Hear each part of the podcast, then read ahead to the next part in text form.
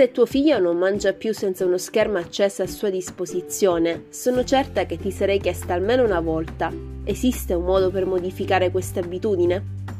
Per aiutarti a rispondere a queste e ad altre domande, ho invitato la dottoressa Maria Morandi, psicologa e istruttrice di Mindful Eating, in una diretta sul mio profilo Instagram, la cui registrazione ho poi ricondiviso su tutti gli altri miei canali social. È arrivato quindi adesso il momento di ricondividerla anche qui. Ma prima di fartela sentire, spazio alla sigla.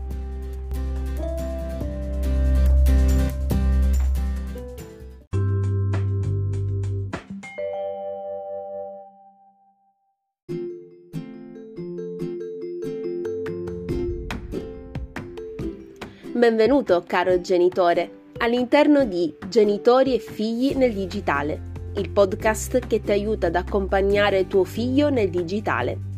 Sono Lucia Musmeci, sono una psicologa e mi piace definirmi psicologa digitale perché ogni giorno mi pongo al fianco dei genitori come te per affrontare, prevenire e contrastare insieme i rischi derivanti da un uso negativo, inconsapevole e disfunzionale dei dispositivi digitali in infanzia e in adolescenza. Una delle preoccupazioni più grandi che mettono in allarme i genitori come te riguarda la difficoltà di mettere da parte gli schermi a tavola sin dalla più tenera età. Una volta che questa abitudine si consolida, come tutte le abitudini, tende infatti a mantenersi nel tempo e sembra impossibile tornare indietro.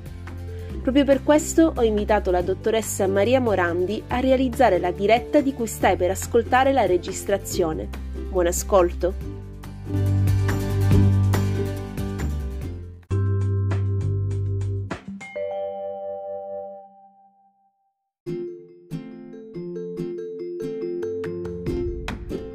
Benvenuti di nuovo a tutti quanti. Eh, mi presento per chi ancora non mi conoscesse. Io sono Lucia Musmeci, sono una psicologa. Mi piace definirmi psicologa digitale perché ormai da anni mi occupo di educazione digitale e psicologia digitale, cioè affianco i genitori nell'educare i propri figli a un uso sano e positivo dei dispositivi digitali e a un comportamento consapevole e responsabile nei vari ambienti digitali. Eh, nel fare questo mi sono accorta sempre di più eh, di qualcosa che in fondo avrete notato sicuramente anche voi, cioè della eh, crescente diffusione di un'abitudine. L'abitudine di dare ai bambini i dispositivi digitali a tavola, quindi smartphone, tablet, ma comunque anche la vecchia televisione, pur di fargli mangiare tutto quello che hanno nel piatto. Eh, ovviamente da psicologa digitale comunque avevo già individuato, un po' mi era allarmata, ecco, una problematica l'avevo individuata che l'aumento del tempo di fronte agli schermi e eh, ovviamente l'abitudine che si viene a determinare nel bambino a utilizzare sempre di più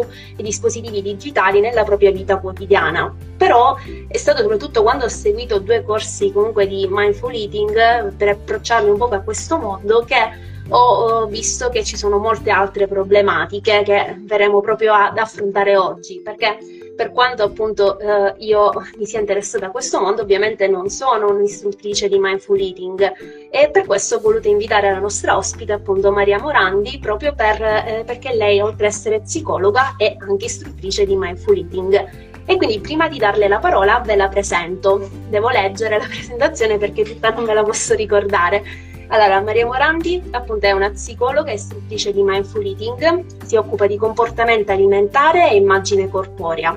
Attraverso percorsi psicologici, corsi e workshop condotti in collaborazione con professionisti della nutrizione, aiuta le persone a riscrivere il proprio rapporto con il cibo e con il corpo. Nel suo lavoro abbraccia gli approcci anti-dieta, il paradigma Health at Every Size, cioè salute a tutte le taglie, accomunati dal contrasto allo stigma legato al peso, la grassofobia e la cultura della dieta. Eh, gestisce inoltre la comunicazione del centro di ricerca Lab dell'Università Cattolica di Milano, presso cui ha svolto anche attività di ricerca per la promozione di diete sane e sostenibili attraverso strategie di comunicazione persuasiva dal gennaio 2021 al giugno 2022.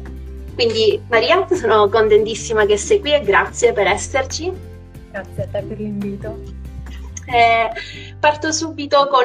con le domande. Ecco, uh, appunto, come accennavo, non c'è solo la questione dello screen time come problematica derivante dall'abitudine appunto di tenere gli schermi a tavola sin dall'infanzia. E allora ti volevo chiedere un po' di approfondire proprio uh, le problematiche, no? anche nel lungo termine, che ci sono in seguito di questa abitudine, appunto. Ok, direi che mh, mm, potremmo partire un po' dall'idea che in realtà che sia per grandi o per, per piccini mm, mangiare davanti a schermi che siano telefono, tablet, televisione non è mai una buona abitudine soprattutto se ripetuta quindi abitudine consolidata nella, nella, vita delle persone. Questo perché mh, mm, quando noi mangiamo facendo altro concentrando l'attenzione su altro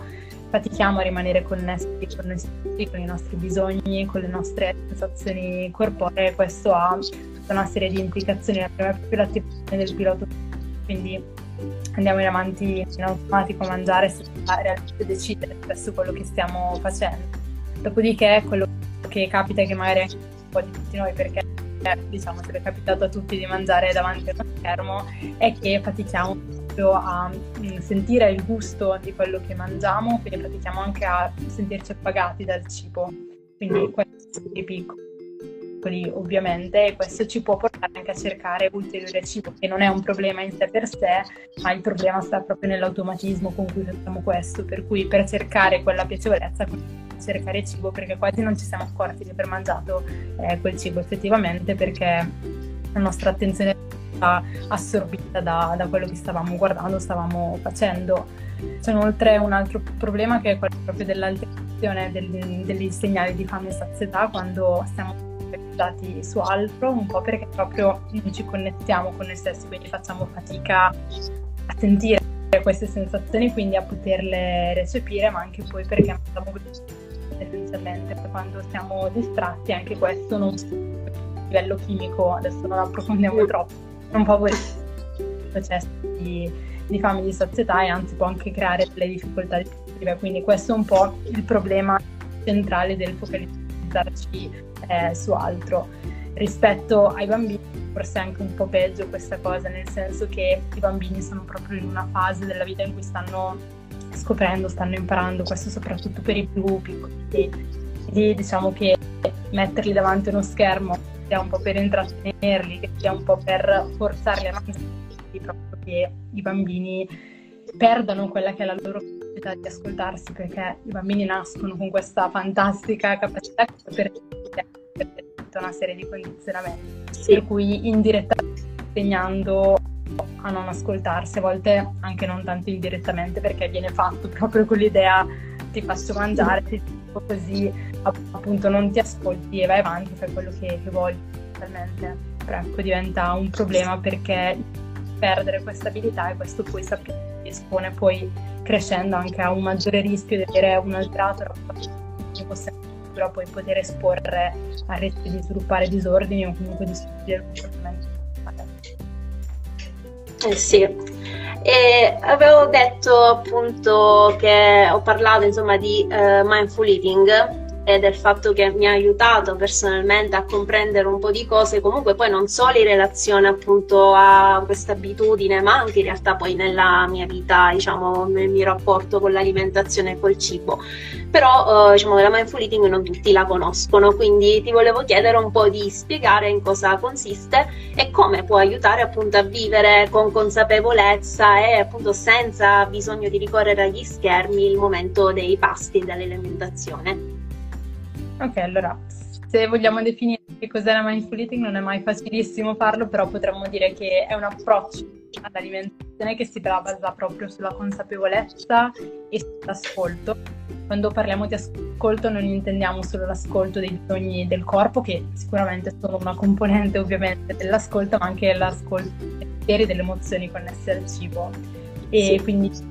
Fondamentalmente quello che facciamo durante le pratiche di mindful eating e quando applichiamo la mindful eating nella nostra vita è quello di rimanere focalizzati nel momento presente, cosa che quando stiamo davanti uno schermo ovviamente non riusciamo a fare oh. perché la va da una parte o dall'altra oppure si divide saltati là, però per come funzioniamo non è vero che siamo molti, questa cosa non la possiamo. E Quindi la mindful eating ci invita proprio a stare nel momento presente, a connetterci con tutti i nostri bisogni legati al cibo e ci invita anche a rispettare questi bisogni che sono eh, di diversa natura, non solo legate al bisogno fisico di mangiare. Sì. Uno dei pilastri della mindful eating è sicuramente l'utilizzo dei sensi, che è, una, è un aspetto interessante secondo me che riguarda poi quello che è il mondo dei bambini e la cosa interessante è che mh, adulti in qualche modo dobbiamo reimparare quando ci approcciamo alla mindful eating, una delle prime cose che facciamo è proprio riscoprire i nostri sensi, la sensorialità, giocare un po' con no? mentre i bambini cosa e li disincentiviamo a farla perché appunto se li... assolutamente non si può giocare è curiosa è simpatica perché anche con le persone con cui lavoro emerge un po' sempre questo tema no? guardiamo eravamo così e adesso cerchiamo di ritornare così applicando la magia. Quindi se volessimo proprio riassumere un po' che cos'è potremmo dire che, che è questo. Uh-huh e quindi appunto ci può aiutare a vivere appunto con consapevolezza il momento presente e quindi viverlo così tanto pienamente da non avere bisogno di appunto guardare per forza lo schermo anche perché poi questa effettivamente non l'avevo considerata come domanda, te la butto lì tanto so che mi saprei rispondere. Diciamo, um, la paura solitamente dei genitori molto è quella che se il bambino non mangia tutto quello che c'è nel piatto comunque non, non cresce bene, non sta bene e invece cioè in realtà come dicevi tu comunque il bambino uh, cioè, è capace di eh, percepire. E quindi eh, un po' cosa, cosa, consigli un po' ai genitori per eh, abbandonare questa, questa, paura che hanno e per far sì che il proprio, lasciare che il proprio bambino viva in modo più spontaneo il rapporto con il cibo? Allora intanto di fidarsi dei propri bambini e anche di se stessi e del proprio corpo, perché poi è, è lì no, la questione che non abbiamo fiducia essenzialmente nelle nostre capacità come individui di, di saperci autoregolare. E se non dobbiamo farlo noi figurati un bambino, un po' l'idea in realtà sappiamo che i bambini sono molto più bravi di noi in questo, quindi l'idea è di ehm, no, non costringerli, poi varia da caso a caso cosa, però piuttosto che obbligarli, provare a farli riflettere parlando della hai ancora fame, riportarli un po' su quelle sensazioni anziché dirgli devi finire quel piatto, il bambino eh, in qualche modo sa se avrà fame o no in quel momento. Quindi questo sicuramente è una cosa che spesso si dice quando si lavora con i bambini, è quello che il bambino sceglie se e quanto mangiare il genitore ovviamente sceglie cosa proporre perché quelle capacità il bambino non le ha ancora sviluppate, soprattutto è molto piccolo, quindi è proprio un gioco collaborativo, però sicuramente abbiamo bisogno proprio di eh, portare un po' più di fiducia nei confronti dei nostri bambini perché sanno fare questa cosa molto bene. Poi l'utilizzo dei può diventare uno strumento molto utile, molto importante in tanti casi, soprattutto quando i bambini devono approcciare dei cibi nuovi è importante che utilizzino i sensi, quindi è da non incentivare in assoluto l'utilizzo dei sensi. Ovvio, se poi prende il cibo lo butta per terra, quello è una però l'aspetto proprio della manipolazione, del portarsi alla bocca il cibo, di, di giocarci proprio, di scoprirlo, qualcosa che è innato dentro di noi. Facciamo anche quando abbiamo dei cibi nuovi per capire se è commestibile o no. E evolutivamente è stata un vantaggio, quindi lasciamoli giocare anche perché spesso se riusciamo a fare questo anche nella fase della preparazione, poi a volte anzi i bambini sono più propensi a poter eh, provare ad approcciare quel cibo perché non è più così sconosciuto, si fidano un po' di più. In queste sono eh, delle cose importanti da tenere a mente quando cerchiamo di gestire i nostri bambini. Perfetto. E un'altra cosa, um, se un genitore appunto giustamente ciò che sta seguendo questa diretta, poi daremo anche i tuoi contatti e quindi potranno anche approfondire così, però se volessero proprio approcciarsi in una maniera più, più diretta loro stessi con la mindful eating in modo da poterla poi portare anche in famiglia, cosa consigli? Allora, diciamo che la cosa più accessibile, più immediata sicuramente può essere iniziare a informarsi online, ormai sono veramente tantissimi contenuti che possono essere un primo assaggio per capire di cosa stiamo parlando, ci sono anche tanti libri eh, disponibili per appunto iniziare a scoprirla, se no fare un percorso su se stessi, quindi provare a, acquisire su di sé tutte queste abilità, lavorare sul proprio rapporto con il cibo, perché poi facciamo anche questo con la mindful eating, in modo tale poi da poter essere da un lato dei modelli per i bambini, perché ovviamente i bambini la, le principali cose che imparano, imparano osservando guardando, guardando come noi ci relazioniamo al cibo. Quindi sicuramente il modellamento è qualcosa che, che teniamo in considerazione. E poi chiaramente si possono avere un po' più strumenti, alcune cose le possiamo calare proprio nel, nel rapporto con i bambini, quindi ad esempio il gioco con i sensi, è una cosa che è tanto utile, quindi a quel punto si hanno anche degli strumenti, si maneggiano un po' per poterli proporre anche come attività. E torniamo anche alla necessità di intrattenere a volte i bambini e si annoiano a tavola, sicuramente fare anche delle attività sensoriali giocando con il cibo insieme può essere un modo per tenerli senza dargli sempre lo scherzo, insomma, per, per far sì che o non si annoino o si distraggano. Perfetto, e in realtà pensavo, no, quando hai parlato di modello, pensavo anche alla questione del linguaggio, perché okay, qua usciamo un pochino magari dalla mindful eating, non lo so, però comunque quando tu ti occupi di queste questioni, ecco, pensavo al linguaggio anche che viene utilizzato dagli adulti tante volte, che poi va a influenzare il rapporto dei bambini con il cibo. Se vuoi dire qualcosa in relazione a questo. Sì, assolutamente, il modo in cui parliamo di cibo, parliamo di corpi, i nostri e loro influenza tantissimo poi il rapporto che i bambini sviluppano nei confronti del cibo e del loro cor- del corpo, quindi anche qui la, prestare attenzione al linguaggio è un elemento protettivo proprio nei confronti poi del possibile sviluppo di, di difficoltà o di patologie nei, nei... quindi è utile prestare particolarmente attenzione a tutti i valori che diamo nei confronti del cibo, questo è giusto, questo è sbagliato, questa è una schifezza, questi temi no, che utilizziamo oppure fare commenti anche sul corpo dei bambini o farsi sentire fare commenti sul nostro corpo. Ad esempio, ah, guarda come sono mm. ingrassato, che il bambino recepisce e inizia a interiorizzare, inizia a capire che è sbagliato, eh, che il nostro corpo possa cambiare, è sbagliato mangiare determinate cose, questo che poi va a creare tutto il sistema no, di conoscenze, quella che nella mindful eating poi chiameremo la fame della mente,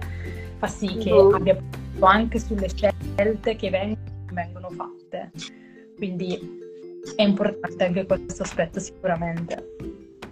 Perfetto, allora come ultima cosa, e poi lasciamo spazio alle donne, anche per te qualcosa ho visto che c'era scritto, e ti vorrei chiedere proprio, già qualcosa l'hai detto, però un messaggio finale conclusivo da inviare ai genitori che stanno seguendo questa diretta in merito alle tematiche che abbiamo affrontato.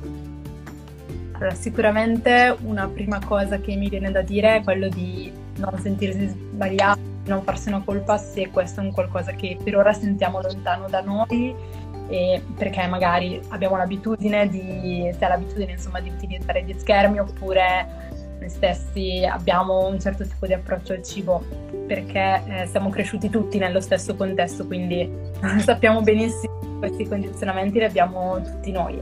Veramente eh sì avere consapevolezza di questo è importante, c'è possibilità di cambiare le cose, anche se il bambino non è piccolissimo, si può cambiare, si può cambiare insieme, è bello poter anche costruire qualcosa di diverso insieme e spero che insomma alcune delle cose che ci siamo detti possano essere un po' dei, dei semini che stiamo piantando e possano essere coltivati se appunto si sente il bisogno, la voglia di approfondire e quindi far sì che il cibo possa continuare a essere un elemento positivo anche all'interno della famiglia e non un elemento che possa poi creare rotture e difficoltà per tutto il contorno ovviamente, ma il problema è il. Perfetto. Ora guarda, io recupero nel frattempo la domanda che ci ho visto prima e invito anche chi in questo momento sta seguendo anche a scrivere eventualmente altre domande nel frattempo che lo faccio e che qualcuno scrive, magari se tu vuoi dare i tuoi contatti in modo che i semini appunto che stiamo cercando di piantare oggi possano essere magari anche coltivati, quindi il tuo sito, le, le, le tue pagine, insomma, dimmi, dici tutto. Allora, sicuramente un primo strumento può essere qui su Instagram, quindi come alimentazione positiva, in realtà ovunque sono alimentazione positiva, quindi è abbastanza facile trovarmi. Ho anche un sito con un blog in fase un po' di arricchimento in cui parlo appunto di mindful eating, di rapporto con il cibo, rapporto con il corpo, un po' i cavalli di, di battaglia. Ho anche una newsletter in cui circa cadenza mensile quando appunto si riesce perché è sempre complicatissimo sì. di riflessione in più e sempre sul sito con tutte le informazioni riguardo ai miei percorsi sia psicologici che di mindful eating per poter approfondire insomma tematiche e ovviamente perfetto allora scrivermi sì. privato eventualmente per domande queste magari più personali qualsiasi cosa sono a disposizione per, per poter rispondere ecco. perfetto Perfetto, allora ti leggo quello che avevano scritto un po' già a inizio diretta. E quello che non capisco è perché alcuni genitori, forse anche molti, usano gli schermi, addirittura cellulari, per farli mangiare ogni pasto, a ogni pasto e non un'eccezione con la TV ogni tanto tipo stanno male o qualcosa che non piace. Idea- ideale sarebbe zero schermi durante i pasti, ma anche durante i viaggi e le attese fuori casa. Diciamo che qua la questione sia più che altro perché i genitori appunto utilizzano gli schermi a ogni pasto e diciamo che un pochino l'abbiamo visto, questo fattore delle, delle convinzioni che, che, ci sono, no? Non so se magari vuoi aggiungere qualcos'altro in merito, come riflessione, in merito a quello che hanno scritto.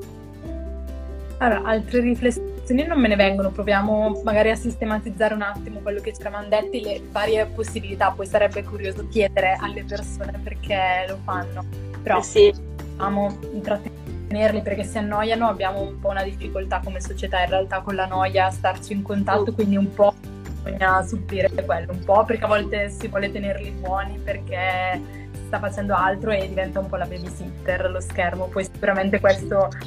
ti sai dire qualcosa in più visto che ti occupi di questo, però so che un pochino questa tendenza rispetto ai pasti può essere la distrazione che un tempo era l'aeroplanino penso si faccia ancora, per distrarre il bambino e conquistarlo, quindi forzarlo in qualche modo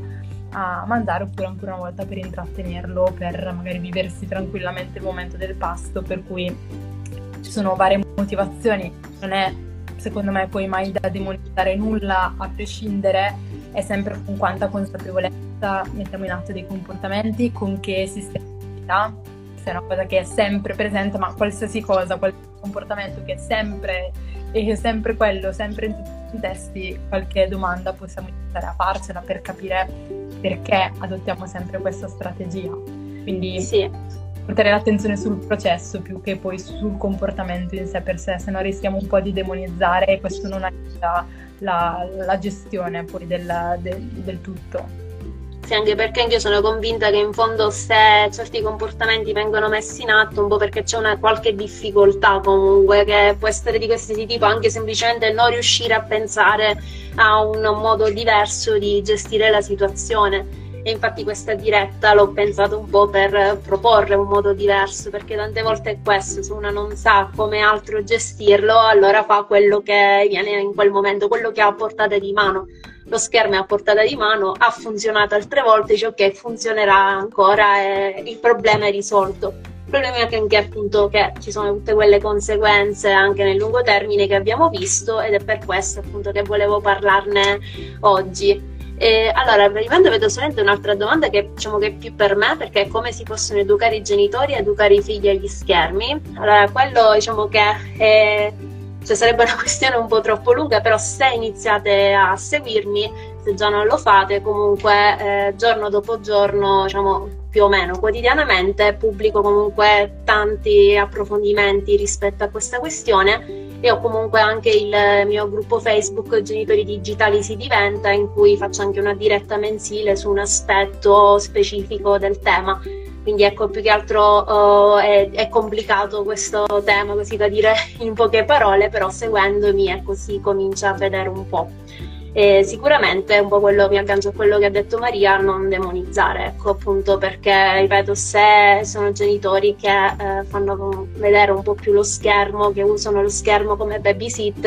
tante volte lo fanno proprio per scarsa conoscenza o perché eh, comunque veramente non hanno le risorse per eh, agire diversamente, perché magari una madre che per esempio deve gestire tutto il giorno la famiglia, a un certo punto ha proprio la necessità di eh, comunque eh, mettere i bambini di fronte agli schermi. Infatti anche in quel caso quello che dico è che se è un'eccezione, se è una cosa che comunque non, non capita sempre, sempre, sempre, piuttosto cerchiamo più che altro di eh, comunque mh, mm, sistemare la situazione in modo che non sia potenzialmente pericolosa. Quindi non mettiamo il bambino davanti a YouTube, per esempio, dove può scorrere e trovare qualsiasi cosa, ma davanti al cartone animato, per esempio al film d'animazione Disney, per esempio, che sappiamo che ha una certa durata soddisfacente, che ci permette anche di fare delle determinate cose e eh, comunque sappiamo che è qualcosa di sicuro, comunque qualcosa magari se è possibile anche che abbiamo già testato col bambino e quindi sappiamo già che non eh, lo turba in qualche maniera. E dopo ne parliamo con lui, comunque parliamo con lui per, per cerchiamo di aiutarle a elaborare comunque quello che ha visto. Quindi ecco eh, questo così come piccolo spunto, ma poi sì, seguirmi come, seguire appunto Maria per quanto riguarda la mindful eating e tutta la questione dell'approccio all'alimentazione, per questa questione dell'educazione ai genitori per educare i figli, ecco, diciamo che mi, eh, mi autocito in questo caso. E vedo per il resto che non ci sono altre domande. Eh, quindi niente, io eh, intanto ti ringrazio per essere stata qui e per aver messo a nostra disposizione comunque la, le tue conoscenze e anche il tuo tempo. E ringrazio anche voi che avete seguito e vi avviso che la registrazione di questa diretta verrà subito caricata intanto qui su Instagram in modo che è possibile rivederla e condividerla per esempio con altri genitori che pensate potrebbero averne bisogno. Eh, poi appena possibile, penso massimo domani, la pubblicherò anche su Facebook e su TikTok e il prossimo mese diventerà anche una puntata del mio podcast Genitori Digitali si diventa. Eh, no, scusate, questo è il gruppo Facebook Genitori e figli nel digitale, mi confondo anche io. Genitori e figli nel digitale e il podcast lo trovate comunque su Spotify, Amazon Music e Google Podcast. E, e quindi potrete poi anche riascoltarlo se per esempio preferite più i podcast che i video. E detto questo, quindi ringrazio nuovamente te Maria e ringrazio tutti voi e vi auguro una buona serata. Grazie. A presto. Ciao. Ciao.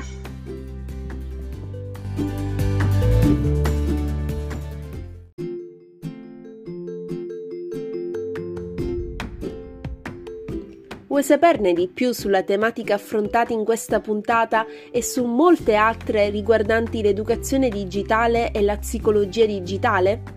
Allora ti consiglio di raggiungermi presto su Facebook, Instagram, TikTok e Telegram, dove approfondisco tutto meglio giorno dopo giorno. Ricorda però di cliccare su Segui anche qui, sulla piattaforma che stai utilizzando per ascoltare questo podcast in modo da non perderti le puntate successive a questa di oggi. A presto!